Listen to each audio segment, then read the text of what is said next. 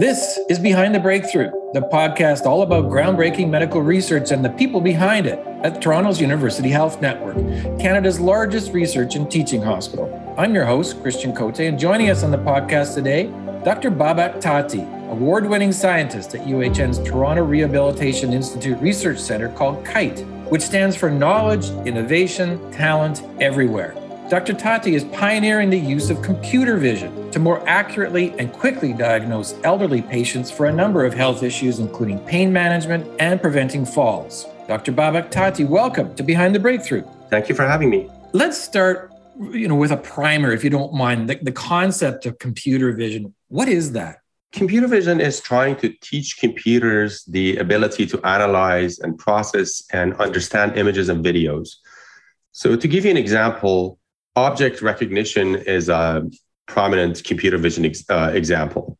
Uh, that's developing systems, algorithms, and models that allow computers to see an image and discover in it things, objects, and the whereabouts of those objects in the image. Other examples of computer vision problems include face recognition, facial expression analysis, tracking objects in videos, um, 3D reconstruction, so building 3D model of an object or an environment from a set of images or a video, and also image restoration, so having old images or videos and trying to recover. So then walk us through like the thought process of how you and, and other, you know, scientists such as yourself in this field connected its potential to apply it to healthcare.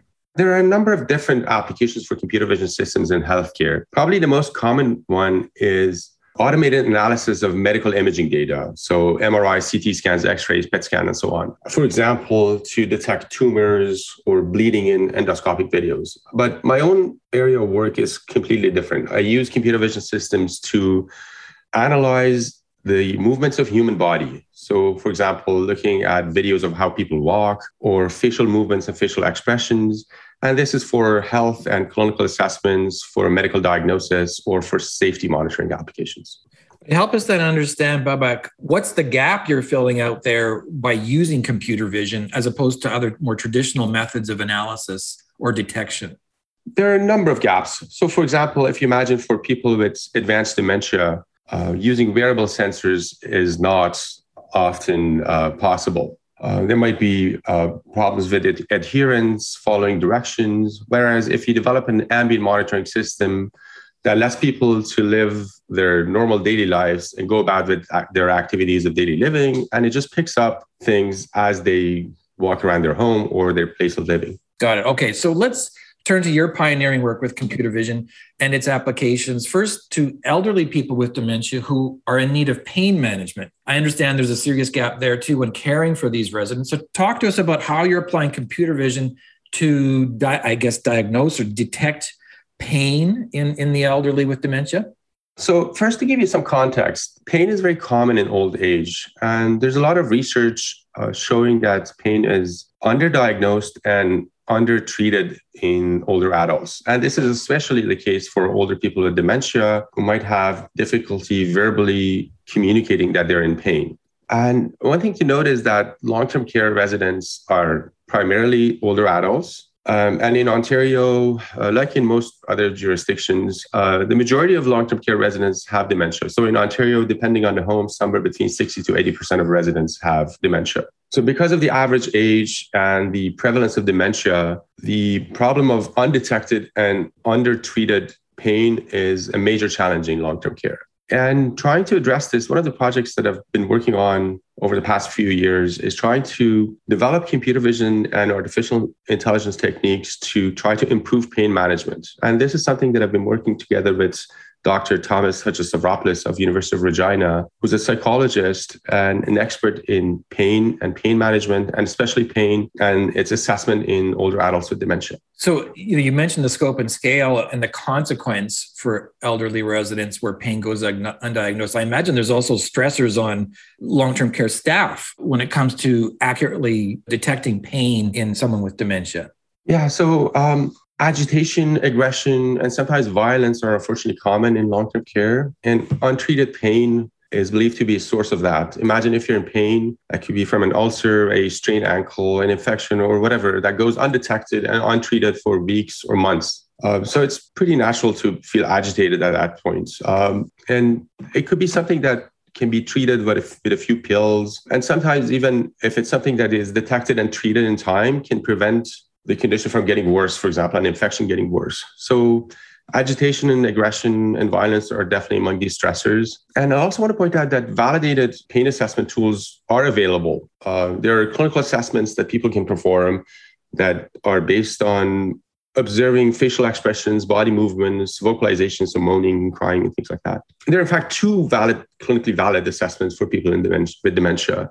And the second one, especially developed by Thomas uh, and his team, is especially de- designed to be easier to train long term care staff to administer it. Um, but the problem is that long term care homes are understaffed. So they don't have enough human resources to perform regular assessments. Uh, and we've seen this understaffing problem being highlighted and really exacerbated during the pandemic visually could you paint a picture for us? Because you're not having a, a patient come and stand in front of a camera right? Like no no no that's purely in situ in the home? Exactly. So the idea is to have the cameras the ha, use these uh, security cameras that are in long-term ah, care uh, okay.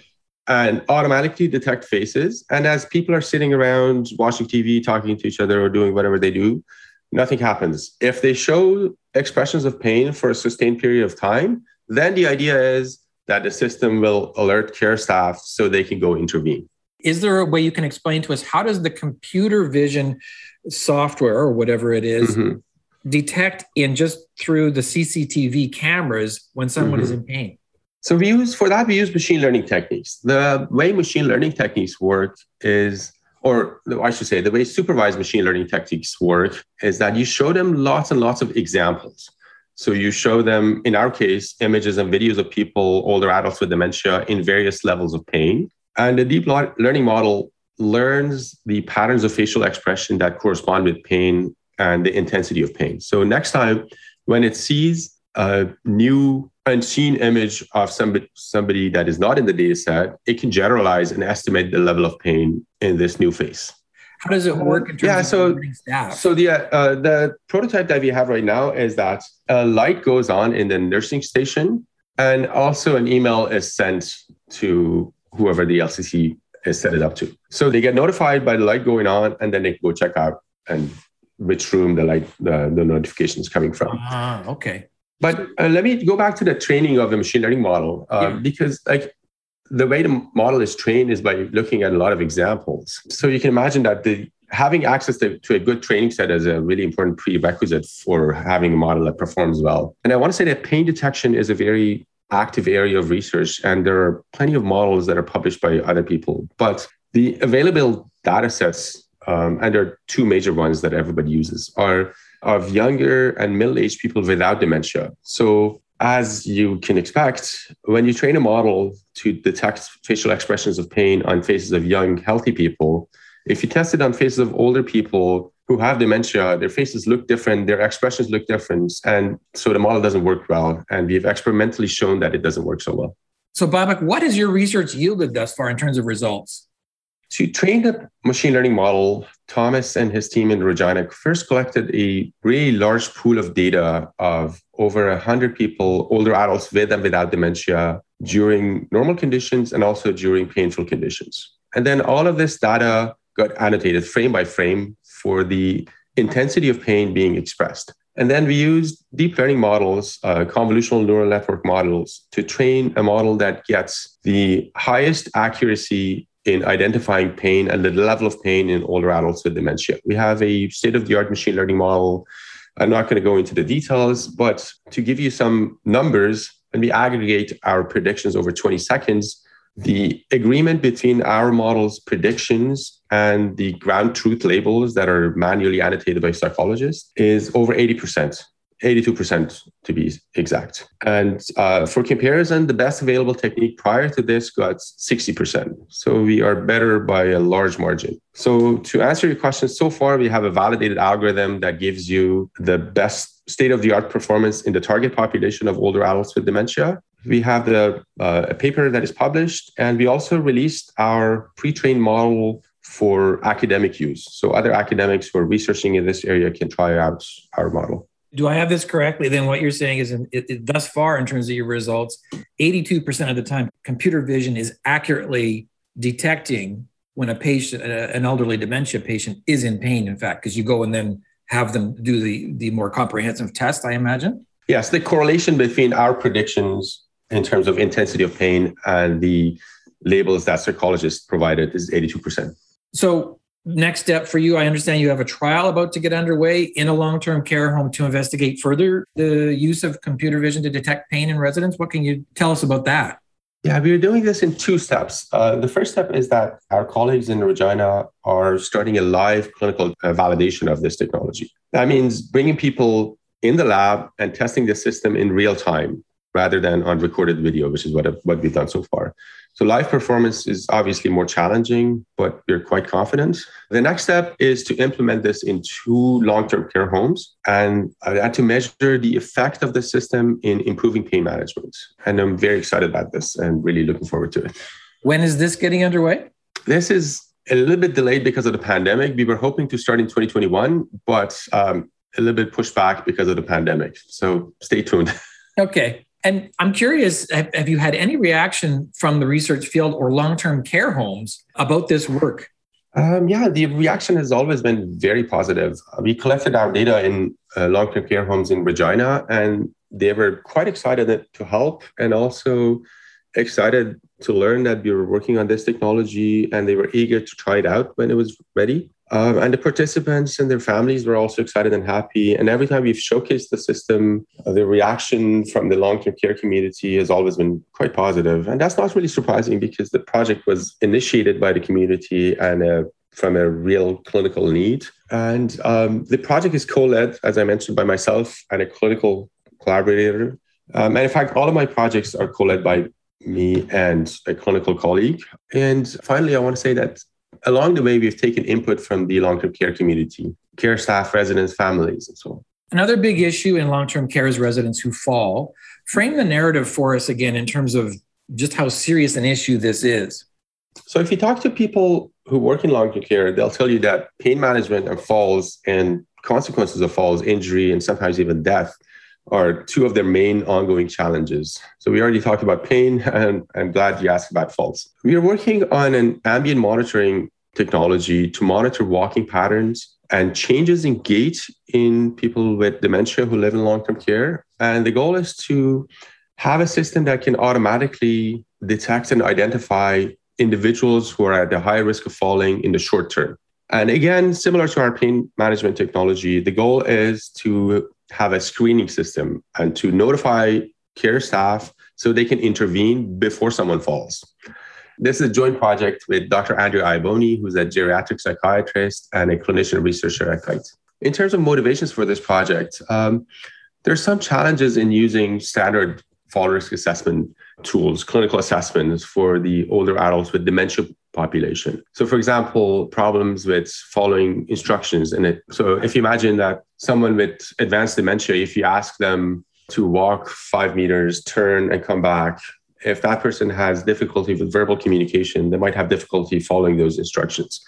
The other problem with existing clinical fall risk assessment tools is that they often give you an assessment of fall risk in the long term, so a year, for example. And then finally, because of age, dementia, and other cognitive or physical challenges in long term care, pretty much everyone in long term care is categorized as having a high falling risk. And that's not, not really an actionable knowledge. If you know everyone is at a high risk of falling over the next year, which is a pretty long period. So, Babak, what have you been able to report thus far in terms of your research, in terms of, again, triaging falls or preventing falls? So, so far we've developed an ambient monitoring system that has a camera that's installed in the hallway. First, we installed this in the specialized dementia unit at Toronto Rehab. We collected data there for about a year and a half. Since then, we have ongoing data collection at, a, at Lakeside Long Term Care. We've had a number of publications showing feasibility and then also showing that ambient assessment of gaits during the first two weeks of stay after admission predict future falls in the short term, so in coming weeks, and that having this ambient information about uh, gait collected by ambient monitoring improves the fall risk prediction over existing clinical tools. And then, most importantly, we've developed machine learning models that take as inputs longitudinal changes in gait and also medication intake uh, and all the other information that we have, and then dynamically updates short term fall risk score for each person. And if you imagine, uh, this information is now an actionable knowledge. If you know that this this person and that person, rather than everybody, this person and that person are at a higher falling risk over the next month, then you have the opportunity that to go intervene. Maybe the care staff can review their medications, and maybe there's a medication, new medication that is affecting your gaits, uh, or maybe they can do a physical checkup, and maybe they can even identify an underlying health problem that is causing the gait problems. It's amazing. What what's the next step for you in, in terms of uh, advancing this particular research? Yes, so we've had uh, data collection at Lakeside going on for a while. It got interrupted because of the pandemic, but now we're back on. The idea is to use the data that we've collected at um, we're collecting at Lakeside to externally validate the models that we developed using the Toronto Rehab data. So we developed our fall detection, fall risk prediction model using the data at Toronto Rehab, and we will validate it externally on the Lakeside data. That's fantastic. And I understand you're also inve- investigating the application of computer vision as a communication tool using facial recognition for, uh, say, stroke patients and people with Parkinson's disease who've lost the ability to speak. First, talk to us about the unmet need here. The unmet need is that speech language pathologists require a lot of training. Nevertheless, the existing orofacial assessment tools are quite subjective. So what we want to do is to develop a clinically valid, accurate, and most importantly, objective tool to monitor disease progression and also monitor response to treatments and interventions. And what we're working on is trying to develop an app or a web app that you can use daily for five minutes. And it gives you a clinically valid assessment and if you use it multiple times for several days, it gives you a trajectory of the progression of your disease or the response to medication. And once we have this technology, you can use it, for example, to investigate the efficacy of new treatments or to investigate the side effects of new pharmaceutical interventions and so on. So, how would the application work? This is still work in progress, but the idea is to have an app. Uh, we have a demo up at virtual-slp.com so far, it's just for data collection, but the goal is to add functionality to this system so it gives you live feedback. So the system, you go open up the web page, it tells you to open up your mouse, say, go ah, go e, say pa pa pa, say parika parika parika, and a few standard um, tasks from the SLP assessment. And then at the end of it, it gives you a score. It gives you a score for speed, range of motion, facial symmetry, and so on. And you use it for every day. And after a couple of weeks, it gives you a trajectory. And so, where would you see this going over the next couple of years? On the academic front, so far we've shown that we can use computer vision techniques to accurately track facial movement, to distinguish between clinical populations, and that's useful for diagnosis, and also to automatically compute and extract features that correlate with perceptual clinical scores of symmetry, velocity, uh, range of motion, and so on. So the idea is to Im- incorporate all of this into the app. So we have an app that has a simple and easy to use user interface that you go to the web page or open it on your tablet and it gives you a simple a few simple instructions and you can complete the daily assessment in five minutes Wow. And give us the translation here, Babak. Is this something that somehow in the future would allow people with, say, suffering stroke or, or, Parkinson's who've lost the ability to speak to somehow communicate? Not by itself, but the idea is this will be an additional tool that is available to neurologists and to speech language pathologists to monitor how interventions that they're recommending are responding, how the person is responding to those interventions. One more application of computer vision for is for patients with sleep apnea. First off, talk to us about the challenges to accurate diagnosis and, and discerning which kind of sleep apnea a patient has, because I understand that's crucial to figuring out what choice of treatment should be. Exactly. So sleep apnea is very common, but um, you might know that it's severely underdiagnosed and um, untreated and sleep apnea and the resulting lack of sleep is linked to a whole slew of health problems from cardiovascular to memory problems and also motor accidents and car accidents and so on. Um, the clinical assessment polysomnography in the lab is uncomfortable because you got to attach a whole bunch of sensors to the person. It's expensive in many jurisdictions. There's long wait times, and also you get to sleep in an environment that is not really your own bed and your own home. So your sleeping patterns might differ. So what we're trying to do is to do to develop home assessment technology for at least for pre-screening. And what is important is to also be able to differentiate between different types of sleep apnea because, as you said, the treatment is different depending on the type of apnea. So, how do you apply? How are you applying computer vision to diagnosing sleep apnea? The idea is to record infrared videos that um, are night vision videos, basically, and develop computer vision and machine learning models that uh, can process these videos and identify apneic episodes, so episodes of apnea and hypopnea, and also differentiate between central and obstructive sleep apnea. And this is a project that I've been working on together with Dr. Azadeh Yadollahi, who's another scientist at Kite. To develop this, we collected a lot of data in a polysomnography lab. And simultaneously, we also recorded infrared video data. And this was our training sets for the machine learning model that can look at a video and try to predict the lo- uh, episodes and their locations in time. So, give us a sense of the accuracy uh, of the results you're you've been yielding so far in terms of diagnosing, I guess, sleep apnea and discerning yeah. kind. Uh, we have a number of publications showing that this, uh, on the validation of the system that we've developed, we can accurately detect apnea and hypopnea episodes. We can distinguish between central and obstructive apnea. And as you mentioned, there's that's important because the treatment options are different. And we can also automatically detect people who have positional sleep apnea. That's people who, for whom the majority of sleep apnea episodes are in the supine sleeping position, so sleeping on their back. And again, that's important because the treatment options for someone who has positional sleep apnea versus someone who does not is different. So, just give us a sense of what kind of results are you and the team seeing so far in terms of the accuracy of this method of uh, detecting sleep apnea? pretty good results. So to give you an example, for detect for distinguishing between obstructive versus central apnea, you're getting an accuracy of uh, about 95%. so what's your sense then of, of translating this to where we would maybe see the computer vision method being used as a standard of care in clinical practice because this is way more convenient for the patient, right? They're at home, they don't have all the electrodes hooked up to them, they get a decent night's sleep. So what we're hoping, uh, at least in first steps is to use this as a pre-screening tool. So use it to identify individuals who are particularly at a high risk and give them priority for polysomnography.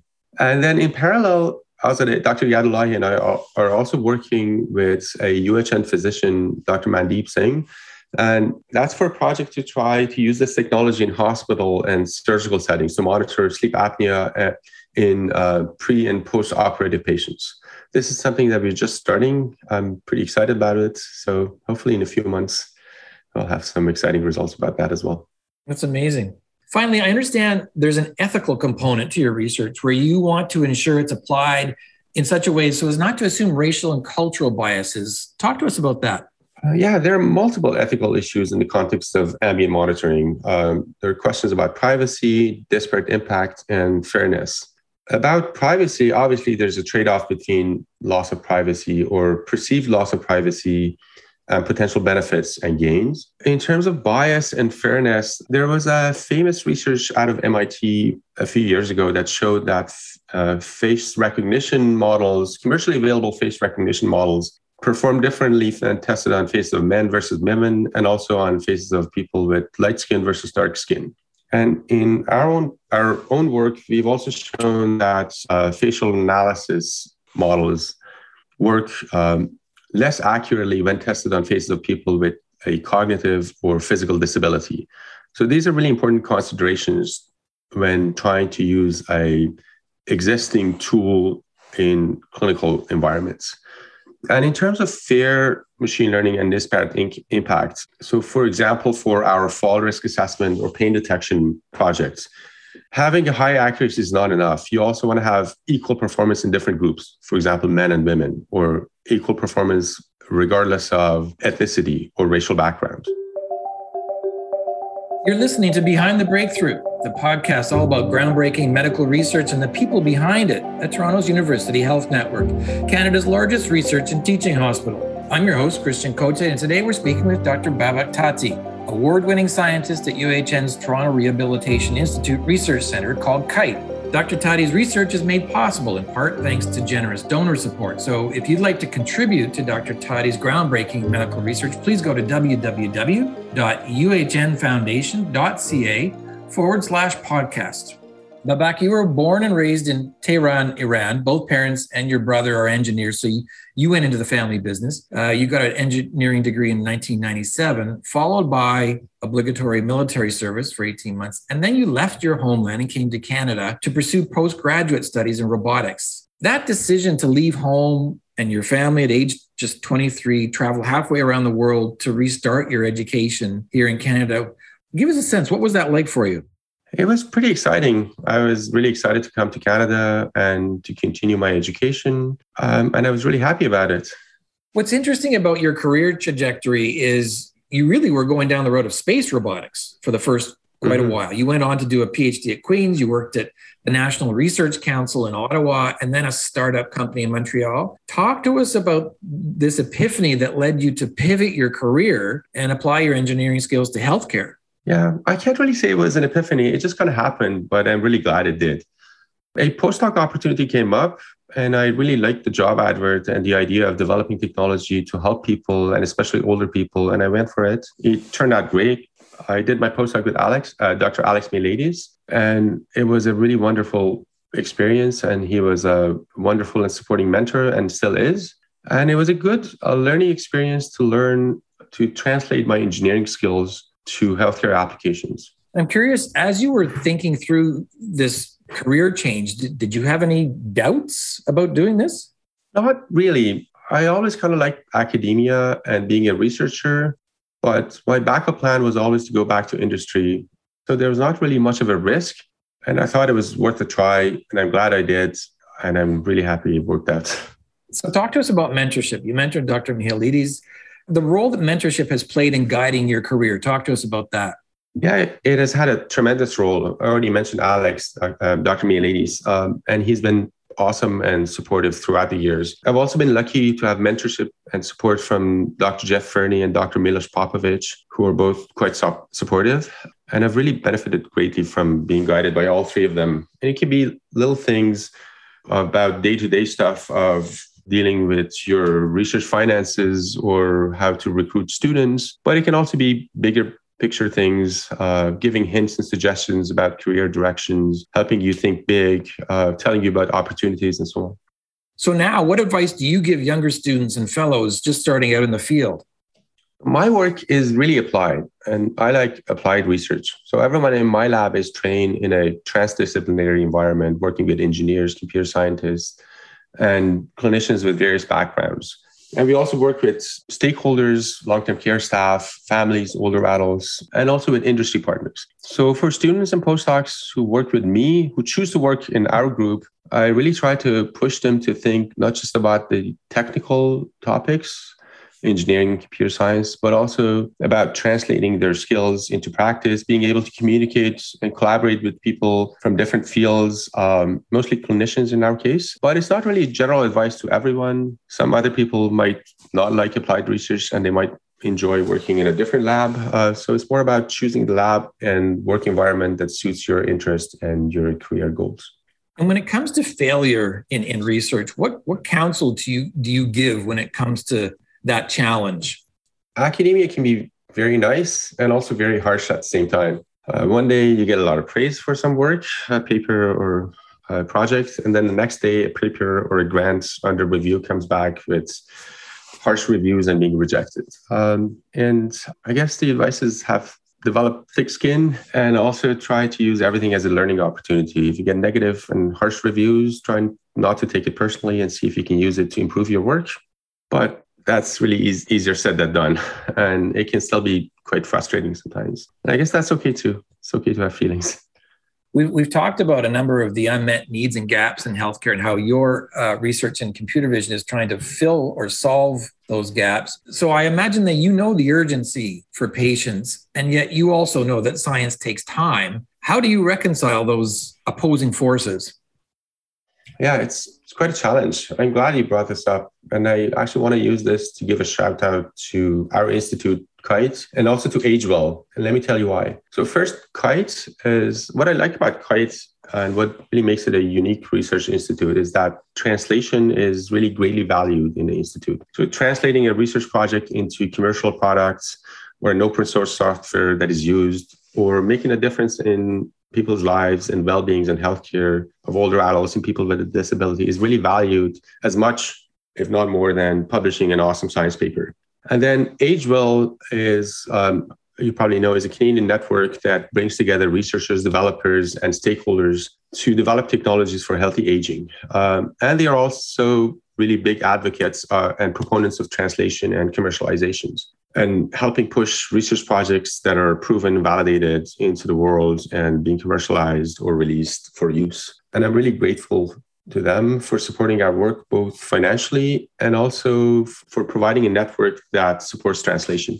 So you're a pure researcher. I'm curious, how do you keep patients top of mind as you pursue your daily research? Yeah, that's a good question. Um, they are the motivation for everything we do. Our design philosophy is co design and including stakeholders throughout research. And that starts from the get go. So that means inviting and involving people who will be end users of our technologies to our meetings, and their input informs our design process and uh, incorporating their knowledge and perspective into our designs and iteratively refining our designs and solutions to address their concerns and to meet their needs.